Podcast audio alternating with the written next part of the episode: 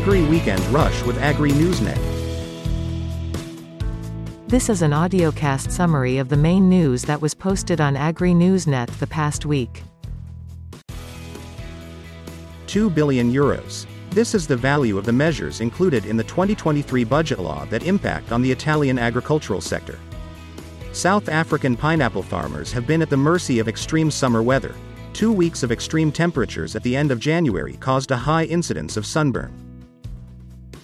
South Africa's three largest grocery retailers joined forces to criticize the government on Thursday for not offering a tax rebate on diesel use, as crippling power cuts increase their costs. Urea firmed very slightly this week as the next Indian tender was announced. Prices rose in certain markets as traders moved quickly to cover any near term short positions to avoid having to compete with the Indians.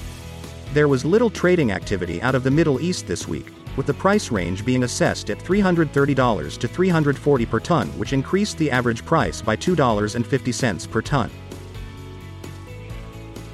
South Africa has been greylisted by the Financial Action Task Force, FATF, an intergovernmental body that sets global standards to combat money laundering and terrorist financing. The move puts South Africa in the company of countries such as Syria, Haiti, Yemen, and Mozambique. Valued at around $23 billion, illegal wildlife trade is the fourth most profitable criminal trafficking enterprise worldwide, yet it lacks prominence as a financial crime. In a first of its kind meeting in South Africa, the financial sector, government and law enforcement met to discuss ways to combat the theft. You listening to Agri Weekend Rush an audiocast production from our international studios. From dozens of farms nestled among the hills of Ghana's Volta region to the cafes and restaurants of the capital, Accra, the women farming and marketing Ghanaian coffee are working to gain a firmer foothold in the small but growing sector.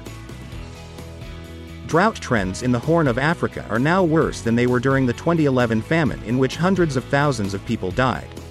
The IGAD Climate Prediction and Application Center said on Wednesday that below normal rainfall is expected during the rainy season over the next three months. Meat prices level fall modestly as demand slips during mid-month. The latest development on the global market is that a tight supply outlook is projected for the US as the unabating cattle slaughter continues.